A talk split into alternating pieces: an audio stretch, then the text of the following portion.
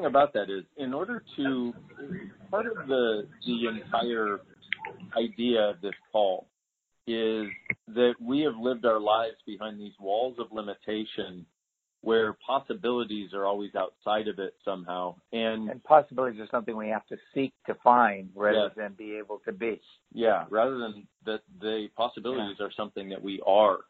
And the other part of that is not actually having a communion with the elements of consciousness that exist in the world. So it's like, you know, if you've lived your life feeling like you're all alone, well, that's because you're behind these walls. You don't realize that the trees around you are singing to you.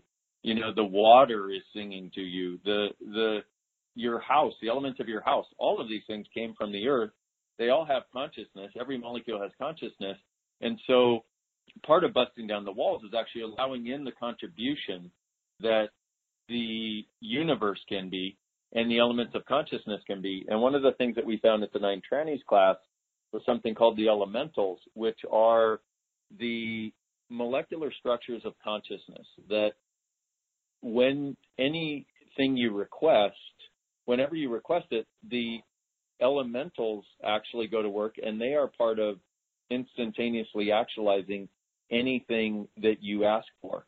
And so what happens is with this process that we're giving you, the quantum entanglements are basically how things are interconnected and how you you use the quantum entanglements and the elementals to fulfill any request. So when we run this process asking for it, it truly is about not having the walls, going beyond the walls, breaking down the walls, uh, but not from not from going and headbutting the wall to break it down, but realizing, oh, those are artificially created anyway.